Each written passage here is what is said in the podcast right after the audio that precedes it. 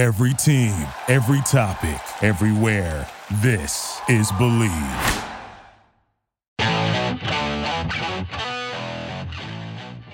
This is Jeff Fidoten with Believe in Chiefs on the Believe Podcast Network, Kansas City's number one sports podcast network. The only place with a show for every team in KC and more. We believe in our teams. Do you believe? On this week's show, former Chiefs offensive lineman Joe Valero and I discuss the NFL draft, the big trade for Orlando Brown. But first, Joe, I wanted to talk about how my brother was actually going through his old bedroom and discovered two autographed football cards that you had given him. I guess it's that Penn connection maybe or something. So very cool to see. And I'll post these on social media so people can look at them. But what if, Joe, you had there was a card by Bowman you signed. You had a big shiner, a big black eye. What was going on? Well, there's a lot to unpack here, Jeff, with these cards. So, yeah, the fact that Brian, had those cards was really cool. That means so much to me that he saved those all these years. They did have a Penn connection in there because one of the cards did say "Go Quakers," and it was the one where I was dressed in my college uniform, and that's the segue into the black eye. So what happened was we broke camp and came back to Philadelphia. We used to go to training camp in New Jersey when I was in college. We would go to a school in New Jersey called the Lawrenceville School, and we would use their facilities for our preseason camp, which was really, it was really cool as a college kid to get off campus and to go away and stay in dorms, and we had access to a pool and all this stuff. So the day or two before we were about to break camp, we were coming back to Philly for Media Day, and Media Day was also the day that we did our team pictures and our individual photos, right, and our headshots for the program and whatnot. And we had gotten into it. There was a huge brawl right before practice was about to end, and it was the end of camp. Tensions were high. We had been together for 2 straight weeks, eating every meal together, and so we. Things got a little heated, and there was an all-out brawl between the offense and the defense, and it started up front with the offensive and defensive line, and my helmet came off, and I took a helmet to the eye, and like someone, like not like someone swung it at me, but we were just in the scuffle. I just headbutted somebody with my, or they headbutted me. I don't know how my helmet came off. I think somebody grabbed it, ripped it off, but yeah. So in my Bowman 1991 rookie card, I have a black eye, and it's my college. It was my college program picture. So like anytime, we'd go play somebody else, that was the picture that was in. That was the picture that was in the programs, that we, the teams we played. So it's kind of funny. Couldn't get the PR guys or the coaches to push back photo day, just a few days, just to get a few days. I could go back to my CNBC 9 days and think, when I was wearing makeup, right, as a TV anchor. No one back then had makeup. No one had Photoshop, right? Nobody's touching pictures up. So, yeah, so here I was, black eye and all, and it ended up on a football card, which is kind of funny. So funny, Joe. That's a great story. And, again, I'm posting these on social media at Believe Podcasts, at Joe's Twitter page, and also at my Twitter page, if you want to. They're great to see the old school shots, Joe. And we're obviously going to talk Orlando Brown, NFL draft here. But first, a word from our sponsor. BetOnline is the fastest and easiest way to bet on all your sports action, including the NFL draft on Thursday. BetOnline has you covered for all the news, scores, and odds. It's the best way to place your bets, and it's free to sign up. Head to the website betonline.ag or use your mobile device to sign up today and receive your 50% welcome bonus on your first deposit. BetOnline, your online sportsbook experts. Joe, a big trade took place last week. We were all thinking, the Chiefs might target an offensive tackle in the first round. But we should have known the Chiefs are, especially Brett Veach, always aggressive. I mean, since 2017, really the only first-round pick, they had Mahomes, obviously, in that draft. But then since then, Edwards-Hilaire was the only first-round pick because they keep traded one pick that helped net Packer Mahomes. That was a pretty good trade, I think, and then another trade to help land Frank Clark. So another big trade. They traded with the Ravens for their tackle, Orlando Brown. Joe, what do you think of this move? You know how I feel about offensive line and the Chiefs building that offensive line. And you know the fans have got to be excited about what they've done to protect Patrick Mahomes. You know, they just keep getting better and better up front. And I'm not taking anything away from Mitchell Schwartz, Eric Fisher, any of the lineman combinations they've had in the past. But, you know, we do have to admit they're making the best of this situation, right? Given the fact that, you know, they had the two big tackles get hurt. We really struggled in the Super Bowl with depth. We struggled with putting people in positions they weren't used to playing. And I think, you know, you can't control that stuff. You just can't. You can't control when players are going to get hurt and the freaky things that happen with injuries. But they're doing everything right as it relates to protecting Patrick Mahomes, their biggest asset. And when you look back on any games that they seem to have struggled last year, especially the Super Bowl against the Bucks, it was up front on the offensive line. So you got to give Brett Veach and Andy huge kudos for making this happen this offseason. I know we have had a lot of talk about it. You know, what I like about it, Joe, is that, you know, you don't totally know at 31 who you're going to get. I think it's a good tackle draft. They had some good options. But, I mean, Orlando Brown is very likely going to be better than anyone. I mean, you hope to get a starter. You really cross your fingers. Maybe it's a Pro Bowler. Orlando Brown has been a dependable starter and a Pro Bowler. I mean, that's got to be better than you get with at 31. Another interesting point is the Chiefs did give up a lot of picks in this draft. They only have, 6 picks, I believe, in the draft now that they're left with. But this is a good draft to actually have sacrificed some picks, I think. You know, again, it's harder to evaluate these guys. There's a lot of guys who opted out. The guys who did play played fewer games. So I actually think that's smart. If there's a draft that you wanted fewer picks from, I think that's another part that people aren't talking about here. Jeff, that is a huge point. I got to be honest. I never really thought of it that way. And you bring up a great point that – you know, this draft may not be the one where you're going to find, you know, the next Will Shields in the third round, or, you know, you're going to find Tim Grunhardt in the second round. You know what I mean? Like, I think this could be that draft that they could take a breather on. And given the fact that, you know, we know how short to medium term the NFL is these days, right? The Chiefs right now today have all the tools and all of the pieces to win another Super Bowl, but he stays healthy. Why not take advantage of it and go out and get the best you can in the free agent market, build around what you have, and secure a team that has been to, you know, let's call it, I know they've been to 2 Super Bowls, but let's call it they've been to 3 straight AFC championships, okay? And, you know, come on. Like that's where they need to focus right now is continuing to build on the core of this team. They moved away from the whole run it back mentality, right, where they knew that they were going to need to replace some pieces. But they've done all those pieces in the right spots. I give the Chiefs. I'm starting to move that grade up, you know, for this team to an A to A- for this offseason. And you know, they'd have to rank at least in the top 10 to 15% of NFL teams that have made really, really great moves this offseason. And to my point of the draft being a little bit more scattershot this year, just not only have the players not play as many games, some have opted out. But also the scouts, it's just been harder to evaluate. There's been no combine. The scouts haven't been traveling to games as much, or certainly not to, you know, the practices. And so, again, just tougher to evaluate. One point I want to make, though, that, you know, some people have been talking about why did the Ravens, who are one of the closest contenders for, I guess, AFC supremacy, do the Chiefs. I actually do think it's a good trade for the Ravens. I think it's a good trade for the Chiefs too, but I don't think this is like, you know, back in the 90s when the Niners traded Charles Haley to the Cowboys, and that kind of was the final piece to their puzzle. I think for the Ravens, it makes sense that they have a great tackle, Ronnie Stanley, on the left side, who they just signed last year and is now the second most lucrative contract in all of football among offensive linemen. And Brown's in the last year's deal. They knew they couldn't pay him. They have a lot of big contracts coming up. They have to pay Lamar Jackson in particular.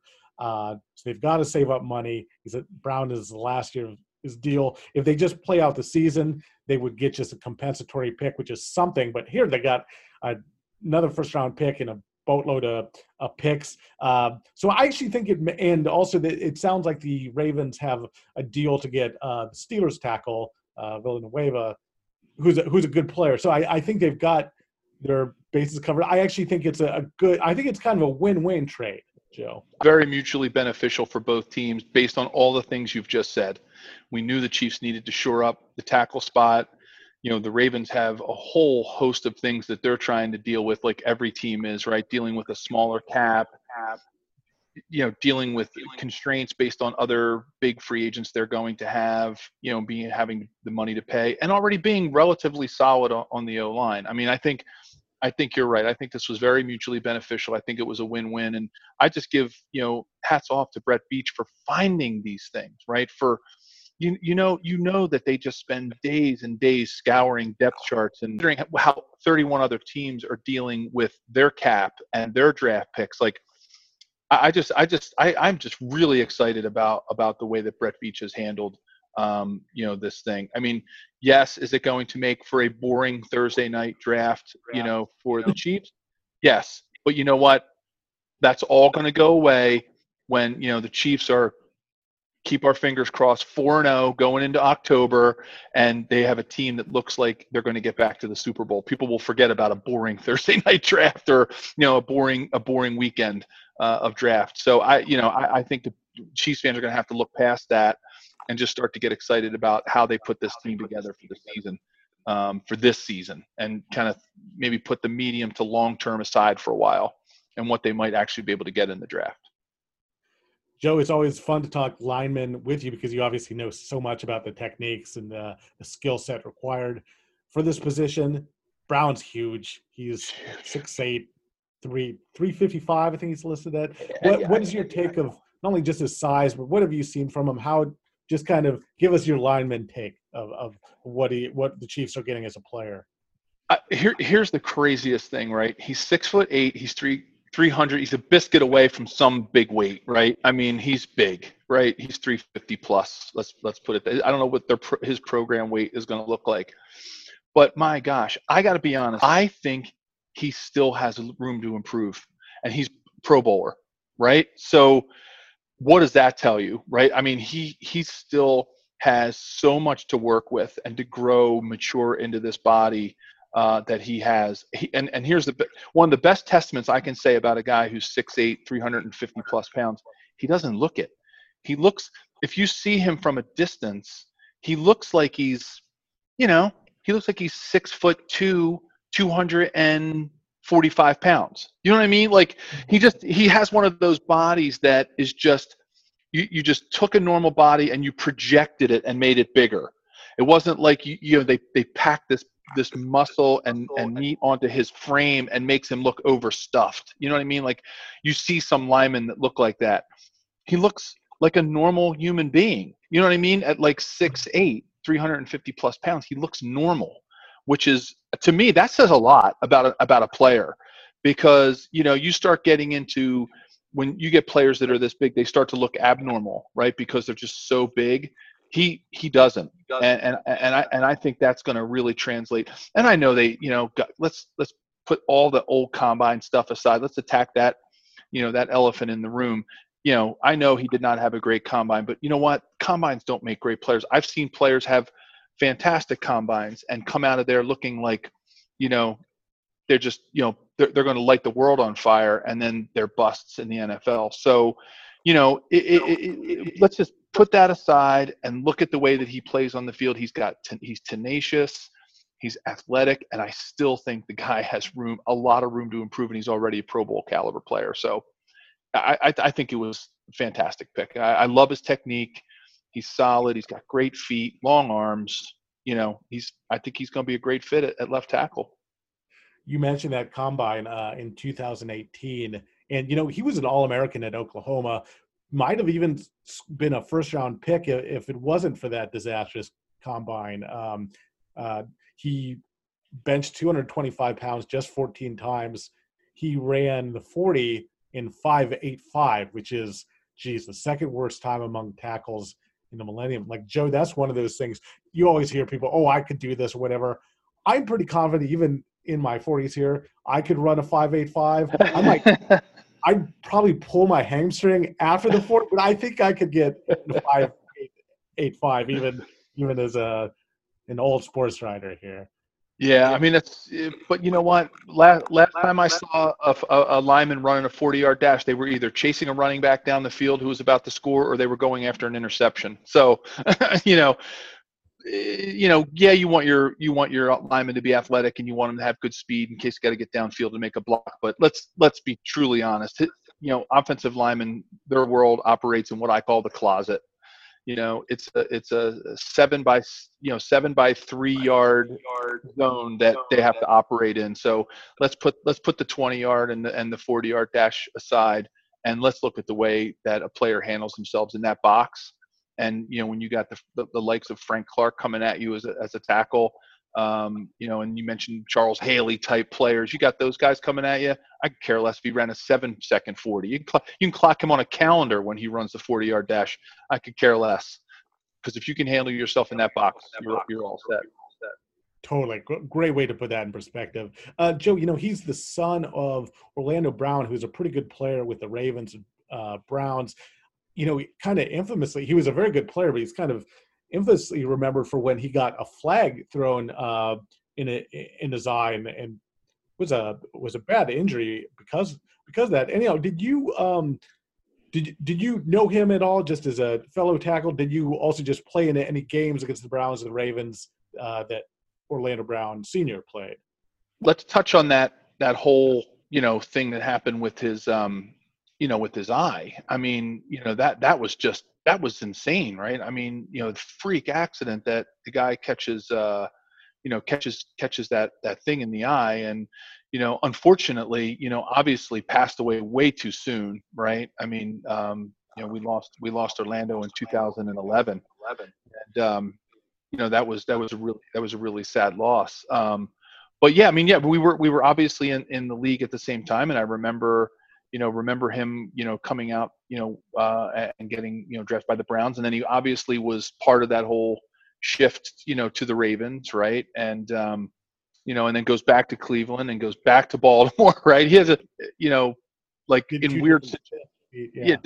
different cities and back and forth. And, he had a very interesting career. But that whole eye injury was really strange. And he did win a pretty big lawsuit against the NFL of kind of like a liability claim, because of the flag that hit him in the eye. So he struggled with health problems, and they said the reports were he died of like a diabetic ketoacidosis, which is common among diabetics, who don't can't really get their thing under control. So just crazy, had all those ailments and things. It's a really unique story, and not many people have really been. To be honest, they haven't really been working on that side of the story, Jeff, as much. So I'm glad we're talking about it, because if you're a Chiefs fan, you should really go back and look at that whole, that Orlando Brown Jr. and Senior story. How this all kind of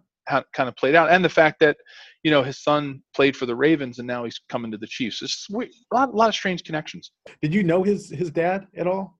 I didn't really get to know him at all, because he came into the league in '93.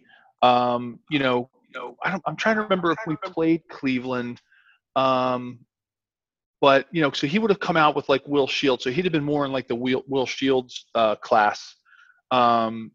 And so I didn't really, and a lot of times you don't get to know, believe it or not, which is very strange. You don't actually get to know the offensive lineman as much as you do the defensive lineman. Yeah. Like I know more defensive linemen that I played against than I do offensive linemen that I played in a game with.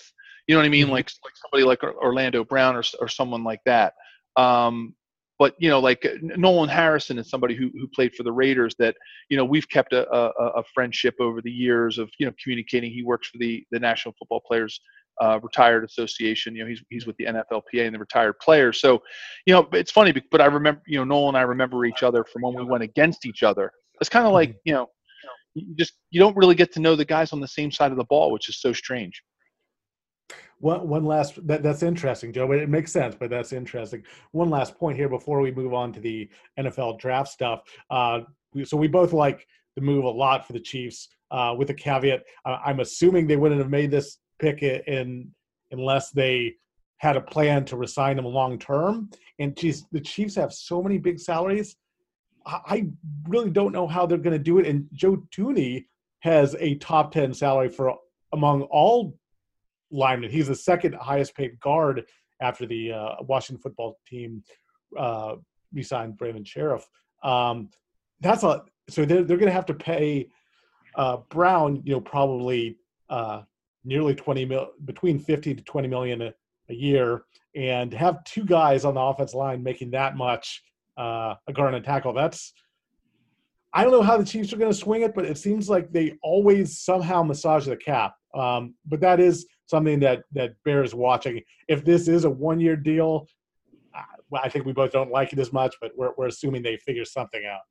Yeah. I mean, maybe like Sean Culkin, they start using Bitcoin. I don't know. Maybe that's the way they get around. Because, we were talking about that before we started recording, right? And there's something that BetOnline should start to think about, right? That people betting on Bitcoin making a big play.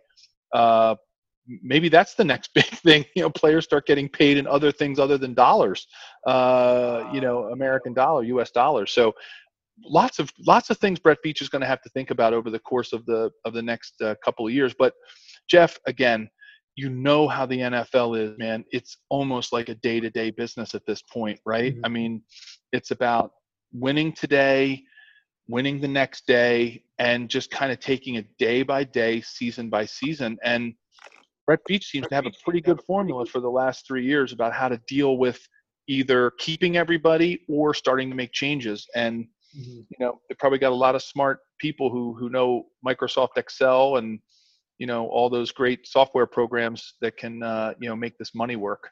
I think they got a good crew doing that. Some have theorized that it might be, Frank Clark makes a lot of money. He's obviously a very good player, but makes a ton of money for defense and had a little bit of an off year. His first year, he struggled a bit. He had injuries, but then really came on, was so key in the playoffs and Super Bowl.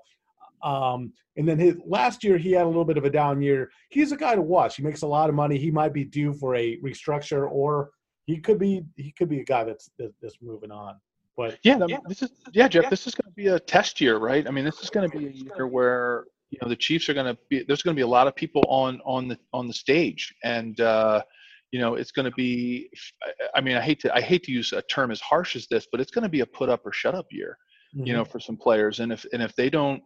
If they don't start earning the money that they're, kind of have coming down the path, then, the Chiefs are going to have to make some talent decisions. And then maybe they turn to the draft next year to make some replacements or find out who, you get another steal like an Orlando Brown for 1 year. You know what I mean? Like they're just doing a great job of moving that money down the field and kicking that can down the road and staying within, within the cap constraints. So, you're right. I think this is a year that there's going to be a lot of people on that big stage and a big spotlight on some players, and if they're not getting the marginal increase. Here I'll pull out some old economics degree, terms. If they're not getting the marginal increase and the marginal benefit out of the cost of some of these players, then Brett Veach and Andy, you're going to have to make some tough decisions about how to get somebody where they can get more marginal. Benefit out of, the increase in benefit out of the players that they bring on. Great points there, Joe. It will be interesting to see. Now, as we move on to the NFL draft here, the Chiefs now have no first-round picks, but 2 second-round picks. In that round, I really look for them. It's a pretty good wide receiver draft. It has some good depth through the top 100. I expect them to use one of their picks on receiver. Anthony Schwartz, who Dane Brugler of The Athletic told me was like a 3rd-round guy. He's this guy. I mean, he's like 4.25. He actually might be faster than Tyreek Hill. That he is a bona fide, just a athletic freak, a speed freak. Joe, though, I was curious if last year you really nailed and I asked if there was one player you really liked, and you said Tristan Wirfs, and there might not have been a more valuable rookie, unfortunately, for the Chiefs, because he did a great job against us in the Super Bowl, and Tom Brady really didn't feel any pressure. Is there a guy that you've seen that you really like, maybe not even a guy, especially with the Chiefs not having a first-round pick now, but that you really like in this draft, might maybe the next Tristan Wirfs in your eyes? Whew, man. God, there's so many, especially, well, I know there's not a lot of players that we can really look at in the first round, right? Because why?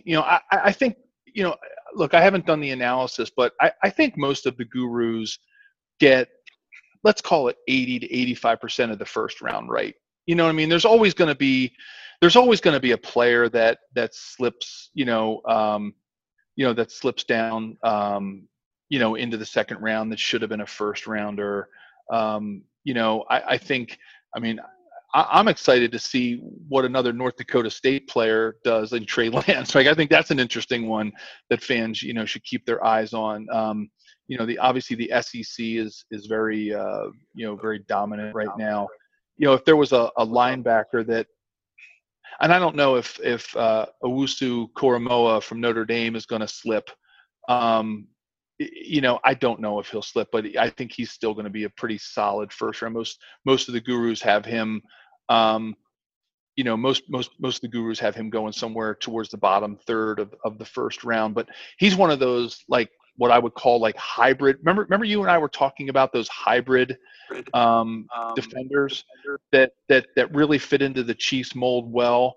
He can still make the tackles downhill against the run, and he's super aggressive. He needs to have some discipline, but he's one of those, like, hybrids that he can cover. He probably he's a guy that could cover a Travis Kelce, or, I think Landon Dickerson, the center from Alabama, coming off that knee injury, could be somebody who maybe he drops into the second round. I don't know if the Chiefs would go for him. I love him. You can't not want to talk about Landon Dickerson if you're an offensive lineman.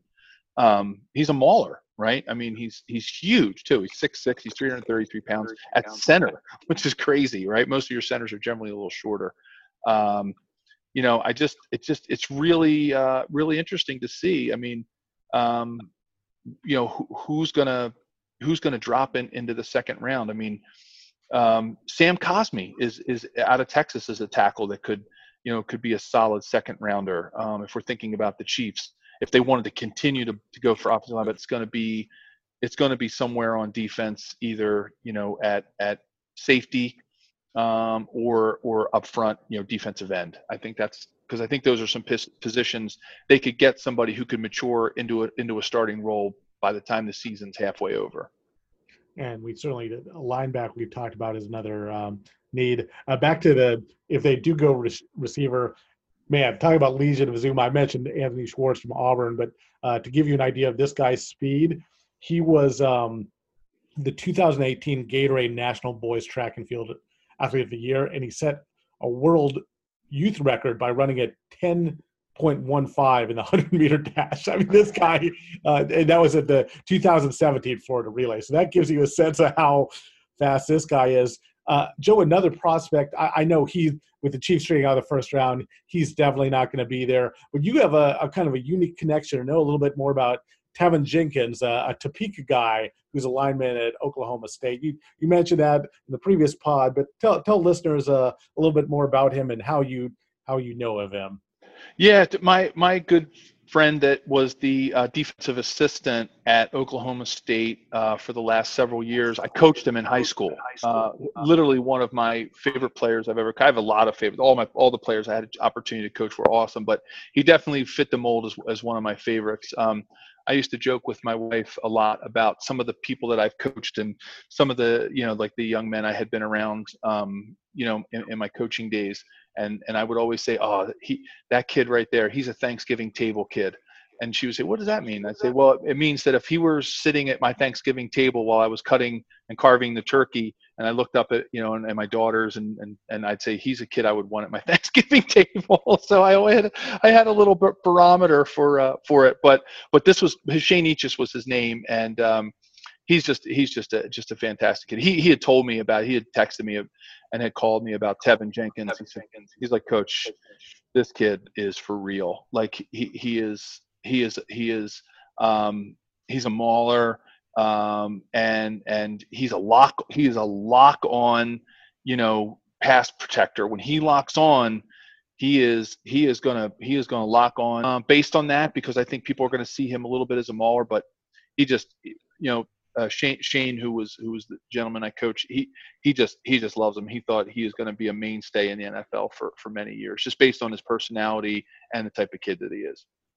That's a great intel. So we learned about Jenkins, Landon Dickerson. Joe, is there anyone else in the draft, whether it's even, again, somebody that will be long gone before the Chiefs pick, or a quarterback, any other prospect you really love, or any other draft thoughts here? I think somebody who we didn't get to see enough of, being close, obviously proximity, and growing up in Pennsylvania, I've always kept my eye on Penn State, right? I mean, every kid who grows up in Pennsylvania, wanted to play, at Penn State and get put the knit and line uniform on. I've always followed Penn State, and I like Jason Oweh. I think he runs a 4.36, right? So, and he's 6'5", he's 257. That's amazing speed coming off the edge. And that's, I think, what he's going to need to make that transition to the NFL. I don't think he's going to be a first round defensive end. So he's somebody that could slip into the second round that maybe the Chiefs, have their eye on. Now, here's another kid with a lot of potential, and you got to look at that, Jeff. You got to look at potential, right? I mean, he only began playing football when he was a junior in high school, and you get with an NFL defensive line coach or a linebackers coach at 6'5", 257 with that kind of speed, and he's got the toughness. He's not somebody who's just a prima donna pass rusher, and I think he's got unbelievable potential. Right. I always joke with the people that I work with. I said, if you were a track coach and you had to select only one person for your 100-yard dash to represent your school in a 100-yard dash, and there was a kid who ran, both kids ran, let's call it a 10-second 100-yard dash. Right. And if they both ran a 10-second 100-yard dash and one kid ran it with perfect form and the other one ran it with the worst form you've ever seen, who would you want to have on your team? To me, I want the kid who had horrible form, because if he can run a 10-second 100-yard dash versus a 100-yard dash against somebody who has perfect form, imagine how much you could work with that kid and make them run a better 100-yard dash, right? So I always like telling that little allegory, that little story about potential. And I think you got to look at some of the potential in the draft. It's great to go with the proven player who's a consensus All-American, Outland Trophy, nominee, all that kind of stuff. But sometimes you got to look at the potential when you're looking at the draft and what the NFL. And I think Jason Oweh is one of them, from Penn State. I think he's got all the potential in the world.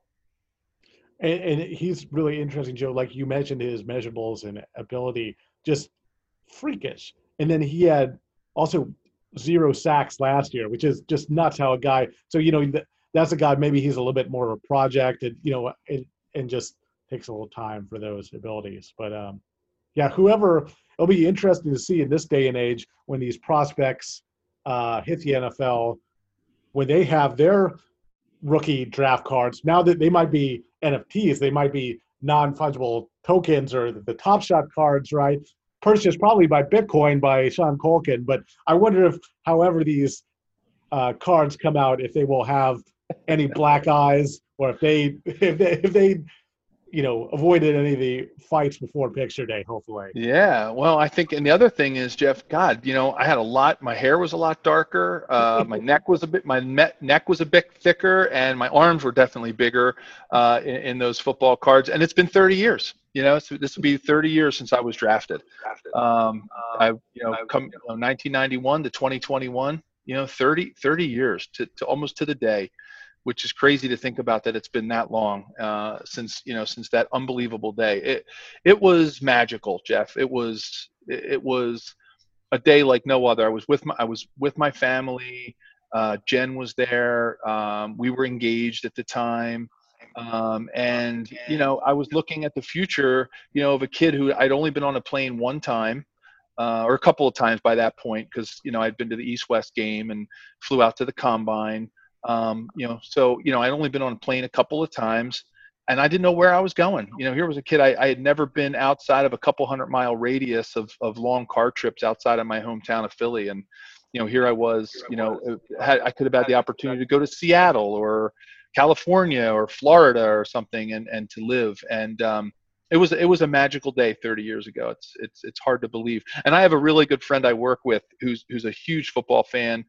He played at the University of Delaware and we actually graduated high school together. 50th pick is picked during the draft. Whenever Roger Goodell makes the announcement, he always texts me at that exact moment. And he will say, with the 50th pick, the blah, blah, blah take. And he sends it to me every, this has been going on now we've worked together now since about 2007. So every year since 2007, so we're going on, this will be our 14th year of getting that text from my buddy, Brett, which is really cool. And it always makes my day on draft day. That is very cool, Joe. And so cool that it's been, this is the 30th anniversary. Very impressive. Very, very cool stuff. Well, you enjoyed the show, which is presented by Bet Online. Please subscribe and rate the show on iTunes. We're available on your favorite directories, iTunes, Spotify, Google Play, Stitcher, Luminary, and TuneIn. Thanks for listening, and we'll be back next week.